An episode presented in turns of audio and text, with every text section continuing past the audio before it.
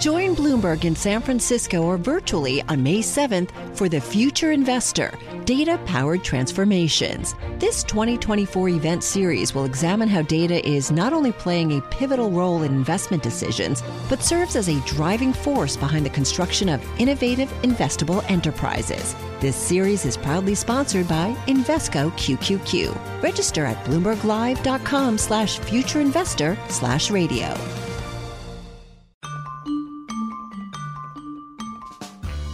From Bloomberg News and iHeartRadio, it's the big take. I'm Wes Kosova. Today, how guardianships can wind up hurting the people they're supposed to protect.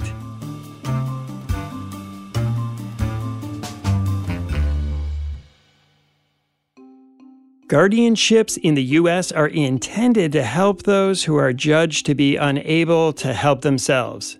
But in reality, it doesn't always work that way. They defrauded nearly a thousand of their clients out of nearly $12 million, and nobody noticed. That's Bloomberg Law's chief investigative reporter, Ronnie Greene. He spent months digging into how guardianships work with legal reporter Holly Barker. There's lots of periodic bluster at the national level. You know, we'll have some big crisis, and suddenly there's some interest in it. There'll be some hearings, there's testimony submitted, but then what? The follow through is what you sort of don't see. Their reporting resulted in a five part series that reveals a system of widely varying rules in which people under guardianship can find themselves trapped and sometimes exploited by the people entrusted with their care. Ronnie, what are guardianships? Our series focused specifically on adult guardianships, and what that entails is when adult, it could be a young adult in their 20s or 30s, or an older adult maybe in the final years of their lives. Whenever an adult is in a situation where he or she or they are not able to make their own decisions, oftentimes a family member, sometimes a guardian, sometimes a lawyer will file a petition to put that person under a guardianship. And what that means is there's a decision, ultimately a court decision, that person does not have the capability to make their own decisions. So someone else essentially makes those decisions for them. And I would say, on one hand, it's meant to be, you know, benign, helpful system. What we learned is that adult guardianships are deeply restrictive. They lose the right many times to make very basic decisions do I want to buy this item at the store? No, I need someone's permission. Can I marry someone else? No, I need someone's permission. So they become deeply restrictive. And the irony is the person under guardianship is called a protected person, but the protected person really has no rights left when they're in a guardianship.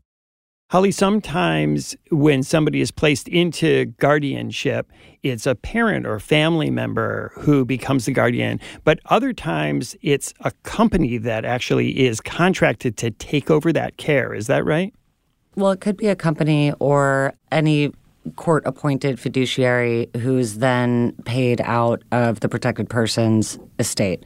So I would categorize it as more a family member or a professional guardian. And how does that happen? Let's say I'm the parent of a child who needs a guardian and I'm unable to provide that service. It's maybe beyond my capability. And so I go to a company that specializes in this. How does that then work? How does my child get put into guardianship? So there would be a petition typically, and it varies widely by state, but typically you would file a petition or a motion, some sort of request for a guardianship to be put into place. And then at that point, the court or an examiner, somebody will determine whether or not a guardianship is necessary. And then they decide what the parameters of the guardianship will be, and they'll implement an order that specifies exactly what the guardian's responsibilities are. You could have a guardian who's responsible solely for somebody's personal well being, their care, uh, making sure that they're getting to their doctor's appointments, making sure that they have nurses if they need them. And then you can have somebody who's responsible for all of your finances, making sure your taxes get paid. If you live in a nursing facility or an assisted living facility, that they're getting paid properly, all of those things. Sometimes it could be the same person. Sometimes you might have two different people who are responsible for those aspects of your life. One of the things that we found that was really striking for me is on one end, you know, these systems are so restrictive, where as an adult, you're losing your right to make so many basic decisions. But on the other end, it is a system, a court system, that gets very little scrutiny. different states have different rules. There's no one standard set of rules on how guardianships operate. There's not one standard set of rules on what guardians can earn, professional guardians, what their caseloads will be. No one is even counting how many times a guardian abuses the person under their control. So, on one hand, you have a system that takes away your rights. On the other hand, you have a system that's getting very little scrutiny. So, that in between that is the potential for sort of the wild west of fraud and abuse. And we found some instances of that. Oftentimes, a lot of residents, older residents in nursing homes, will be under guardianship. What will happen there is maybe a doctor working with the nursing home will do an examination, will find that so and so is no longer able to make their own decisions, and will file a, basically a one page report. Suddenly, the nursing home or a guardian or professional is petitioning to put that person under a guardianship. A lot of times, that person in the nursing home may not even be at the court hearing is not even aware that this is happening. So that speaks to the system that really does not have the checks and balances you would think that it should have for what's ultimately happening here. Ronnie, let me ask you about one case that seems to encompass every possible thing that could go wrong in a guardianship situation. And that happened in New Mexico. And it is the focus of the first story in your five part series. Can you Tell us what happened there. Absolutely. Yeah, this was really stunning and speaks very vividly to the dark world of adult guardianships as we explored. There's a company called Ayudando Guardians. Ayudando Guardians was formed in 2004 by a woman named Susan Harris, who had been a nurse, and by a colleague and friend, Sharon Moore, who had been uh, dealing in medical records. And so they formed this guardianship company, had not had experience in this field directly before this, but within a year got a contract with the state. They were a nonprofit, and what happened was for more than a decade, their mission was to help those in need of help, to help adults who had mental health disabilities, post traumatic stress from serving time in, in, wars, older adults. They were really created to help a very needy population. But what the Department of Justice found is for over a decade, they defrauded nearly a thousand of their clients out of nearly $12 million, and nobody noticed. The state of New Mexico Office of Guardianship, year after year after year, gave Ayudando Guardians contracts, which gave them prestige, which gave them clients, which gave them a body of clients from which to steal, which is what they did. During the time that Ayudando's executives were diverting client money for their own benefit, they were going on cruises. They were buying fancy cars and fancy homes. They spent $300,000 for Skybox at the local college basketball games, all with client money that they stole. It's a few months before the Department of Justice in 2017 indicted Ayudando Guardians and its executives. The State Office of Guardianship was asking Ayudando to send them a note about success stories that the state could cite. All along the way, they were stealing from people, leaving several of their clients homeless, leaving several of their clients to turn to drugs. It was really a harrowing example, but for me, it speaks to a system where there's lots of money at stake, there's very profound human issues at stake. People's rights are taken away, but no one's watching who's managing the protected people. You spoke to John Block III, who was the executive director of the state's guardianship office, and he said to you that he was shocked by the fraud and said the state could have done more audits of those under guardianship. But he also said the court shares some of the blame when it came to monitoring people's cases the pool of money they were pulling from were these people's assets. So it was their VA money and it was their Social Security that they didn't have any claim to. They were simply supposed to be responsible for overseeing. So, on top of the fees that they were collecting for the state, they were also dipping in to the asset pool that belonged to their clients and using that money to spend and to pay their American Express bills every month to buy their homes in gated communities. And the vast majority of their victims were veterans, and a lot of them were also receiving Social Security payments. And that is likely a big part of the reason that this scheme was even uncovered. If it hadn't been for the involvement of federal prosecutors ultimately, but federal agencies with all of the red flags that eventually percolated up to be enough, without that, I'm not sure how much longer this would have persisted. Ronnie, you write that this company went to extraordinary lengths to cover its tracks in falsifying all sorts of information. Oh, absolutely. Yeah.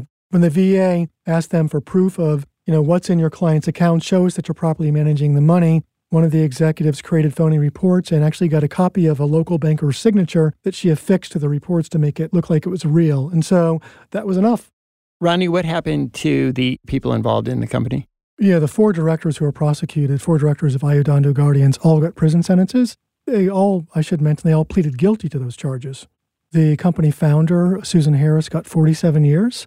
Sharon Moore, the former chief financial officer, got 20 years in prison. And Susan Harris's husband got 15 years, William Harris, and her son got just under six years. They were convicted of um, money laundering, aggravated identity theft, and various counts of fraud. Holly Harris didn't respond to your request to be interviewed, but you did speak to Sharon Moore, who was the former chief financial officer of this company from prison. What was she like? More sympathetic than you would imagine. You know, I, I didn't see her, it was all over the phone, but she sounds like somebody's grandmother. I think that she was being as honest with us as she can be with herself about everything that happened. I got the sense that she was genuinely remorseful. She does feel like her sentence was too long. She was definitely not the mastermind of this scheme.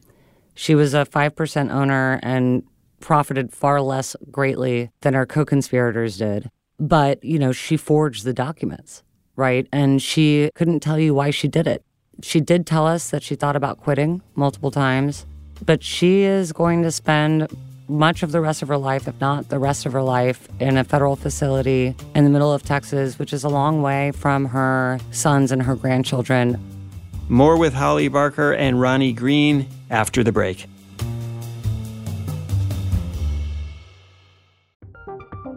From Silicon Valley to Wall Street, the promise and perils of artificial intelligence are playing out on the world stage.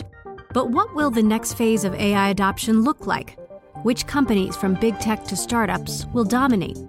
And where do the risks and unintended consequences lie? I'm Emily Chang. Join me at Bloomberg Tech in San Francisco, May 9th, to answer many of the industry's burning questions, alongside Snap's Evan Spiegel, Xbox President Sarah Bond, OpenAI's Brad Lightcap, top researcher Dr. Fei Fei Li of Stanford, and many more. More details and just a few tickets left at bloomberg.com slash techsf.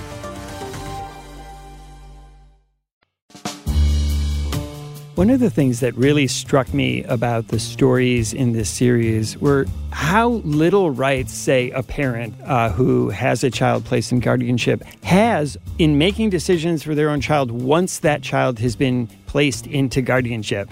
That sometimes if a parent says, I don't like the way the guardian is treating my child, I don't like these conditions, the courts are often indifferent or even hostile to those people that's absolutely true. And it can be a really costly fight, too. You'll have to hire lawyers. And as Ronnie can tell you, there tends to be sort of a one sided communications between judges and guardians who are often viewed as arms of the court.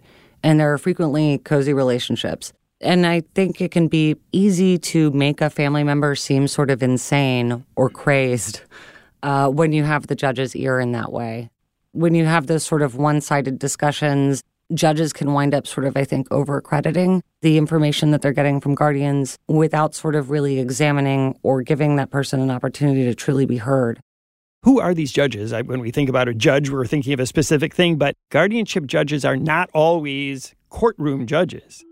That's right. In New York and New Mexico, for example, they are. In Georgia, however, they're elected, and there are very few requirements for who may qualify, and the training is extraordinarily limited. And one of the things we found was in at least six states across the country, at least six states allow non lawyers to serve as guardianship judges issuing guardianship orders. In Georgia, for instance, counties of a small population, I think it's 90,000 or fewer residents, the probate judge does not have to have a law degree. And that's significant, I think, experts will tell you, because in guardianship cases, you're issuing really significant orders. You're taking away someone's rights. And so advocates who want to see a better system will say, how can someone without a legal training make that kind of decision?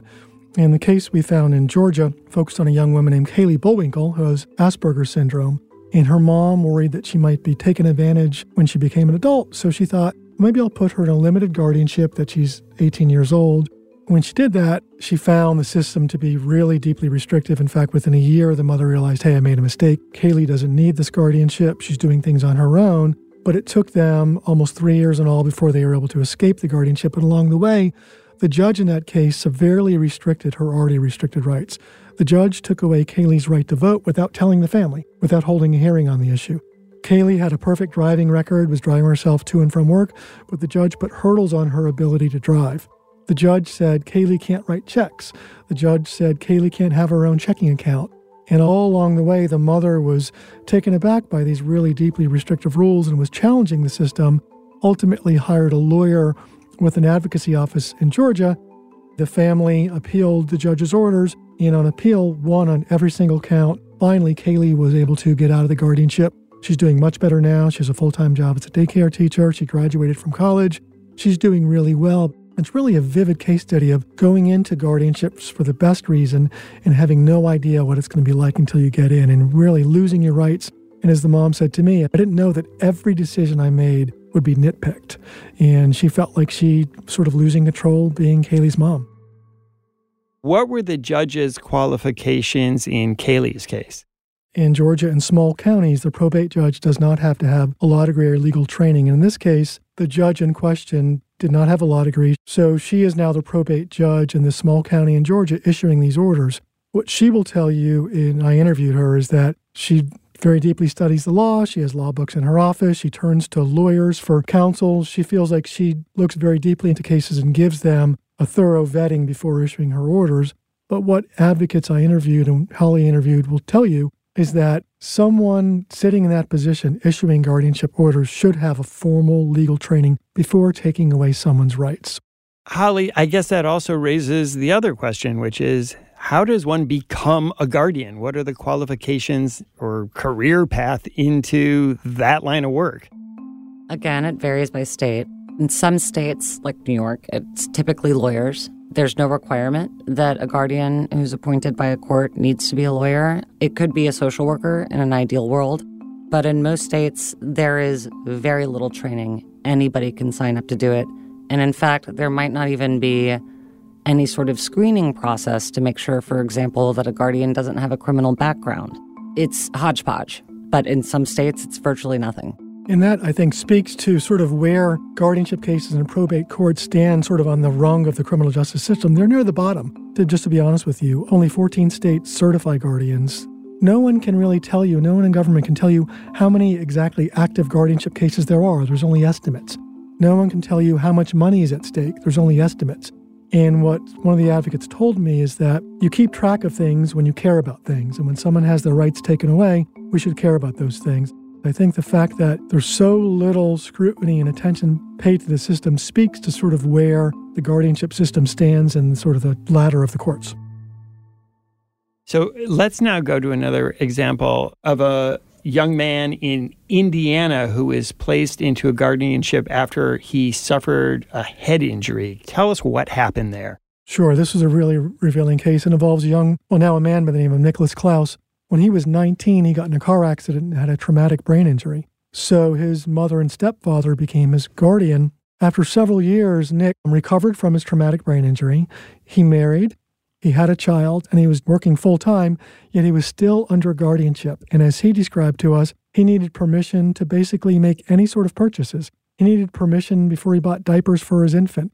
When the engine on his SUV failed, he couldn't choose his own car. And so ultimately, he linked up with a disability rights lawyer in Indiana by the name of Justin Schrock, who nine years after the guardianship began, helped Nick get out of the guardianship, and Nick felt like he was free. One of the first things Nick did was he sold that car that he didn't want to buy because he wasn't able to, to make the choice on what kind of car he could have. But his case is revealing on sort of what these guardianships can be like for folks who have recovered fully from traumatic episodes. Justin Schrock, you mentioned, that's Nicholas Klaus's lawyer with a group called Indiana Disability Rights, spoke to producer Mo Barrow about how he and other advocates are able to step in and help extricate people from unwanted guardianships. Really, his case is representative of the cracks in the entire system because if someone that independent, someone who has been married for several years, owned their own home, had a child, had worked full time in all of these different jobs that were not entry level jobs that actually require real skills. If someone like that can be forced to continue under guardianship for years and years beyond the time that it's necessary, then that really illustrates so many of the shortcomings and gaps of our system. And his case isn't an outlier, it's much more representative of the system as a whole. Part of my success handling these cases has a lot to do with the fact that the standard to establish guardianships is so low to begin with. Um, so, oftentimes in these cases, they're really hasn't been much consideration of whether some other option less restricted than guardianship could be appropriate for the individual. So when I come into a case, the first thing I'm looking at and trying to assess is what other options might there be that could work for this person. Requires a, an honest assessment of what their strengths and their weaknesses are. But at the end of the day, you know, just because someone isn't able to manage their affairs 100% independently doesn't mean they need all of their rights removed and given to someone else. Oftentimes, they just need a little bit of support and a little bit of assistance to be able to manage their affairs really in almost entirely independent fashion. I'm able to connect those dots, I think, better than most as far as what is actually out there and available and what might work for an individual client. You know, when it's just been assumed that because of the client may not have been able to manage their affairs entirely on their own, that tends to be the end of it. They get assigned a guardian. The guardian is assigned all of their decision making authority, and it's often kind of left at that. And, eh, you know, some states will have pretty robust systems to where they'll require analysis of the case and review hearings every so often uh, to, you know, make sure that the case is reviewed for continued necessity or oftentimes lack of necessity. But that simply doesn't happen in Indiana in many cases. I don't know that I'm necessarily doing anything all that special in a lot of cases. I'm really just kind of doing the minimum of what should have been done either from the very beginning or somewhere along the way. Because, you know, any person, if we're talking about someone 18, 19, 20 years old, disability or not, they're going to be immature. Oftentimes, they're they're not going to make great decisions. I know I certainly didn't at that age. But when someone has an intellectual or developmental disability, they aren't treated as though they can learn and grow from those mistakes. They uh, oftentimes actually get held to a higher standard than the rest of us. And those, you know, dumb decisions that they might have made at 18 or 19 years old get held against them for the rest of their life. Kristen Stackback, who was the lawyer for Nicholas Klaus's guardian, said she couldn't comment on his case, and ultimately his parents supported ending the guardianship. When we come back, at least one state is doing it better. The countdown has begun. From May 14th to 16th, a thousand global leaders will gather in Doha for the Qatar Economic Forum powered by Bloomberg. Join heads of state, influential ministers, and leading CEOs to make new connections, gain unique insights, and uncover valuable opportunities in one of the world's most rapidly rising regions. Request your invite for this exclusive event at QatarEconomicForum.com. Ronnie, you said that there are only estimates for how many people are under guardianships. What are those estimates? Right now, it's about 1.5 million active guardianship and conservatorship cases at a time. That's a lot of people for something that's as loosely regulated. You would think with that many people, states would really be looking at it much more closely. As they should be. There's no question they should be. And the best estimates are that those guardians control $50 billion in assets for those under their control. But again, that's just an estimate. Other folks will tell you it's a lot more than that. But like just the fact that no one in the government can give you firm answers on that almost speaks to sort of where guardianships stand in sort of the public's eye. They need more attention. I think that's pretty clear. What can be done to fix this system? Actually, that's one of the things we looked at pretty deeply.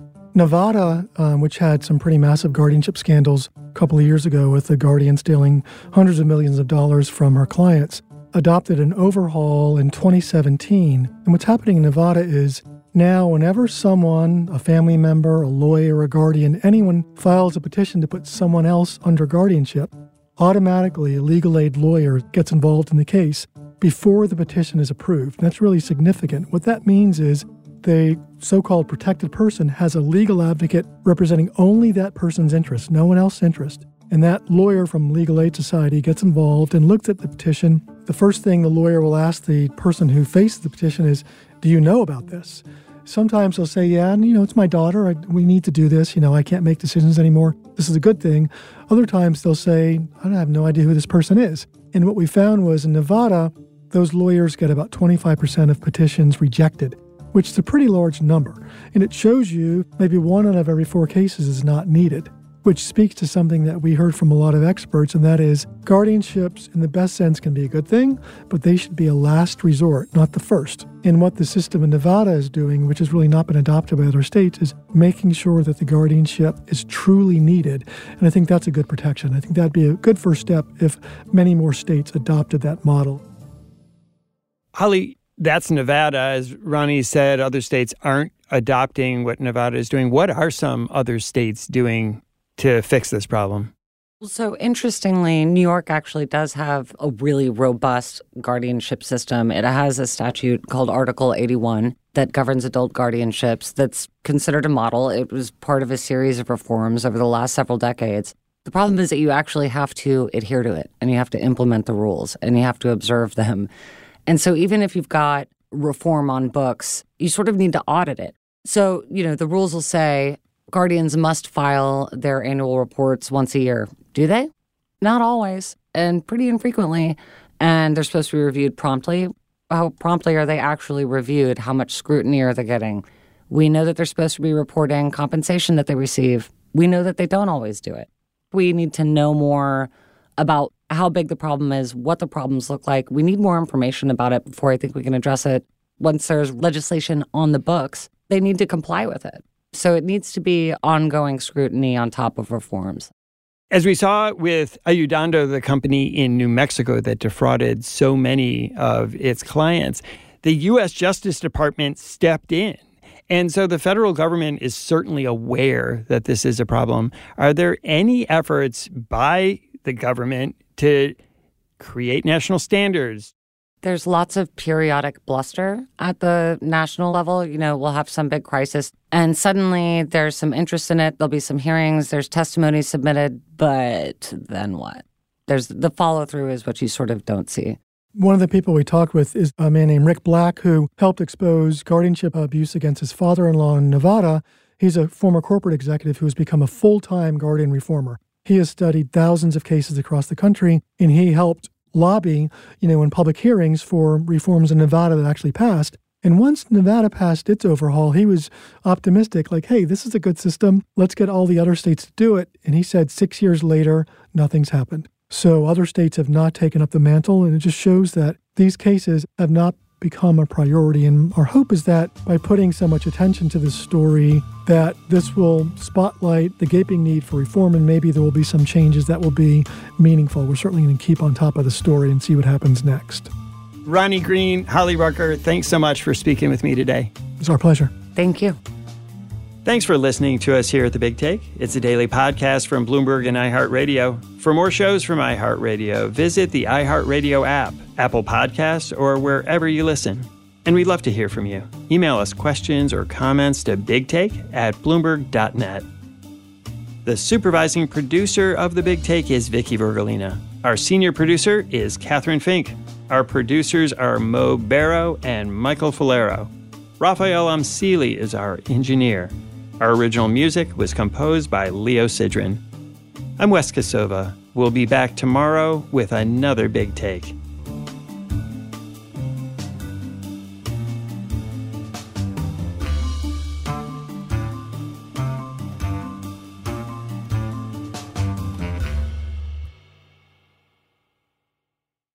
Join Bloomberg in San Francisco or virtually on May 7th for The Future Investor Data Powered Transformations. This 2024 event series will examine how data is not only playing a pivotal role in investment decisions, but serves as a driving force behind the construction of innovative, investable enterprises. This series is proudly sponsored by Invesco QQQ. Register at bloomberglive.com slash futureinvestor slash radio.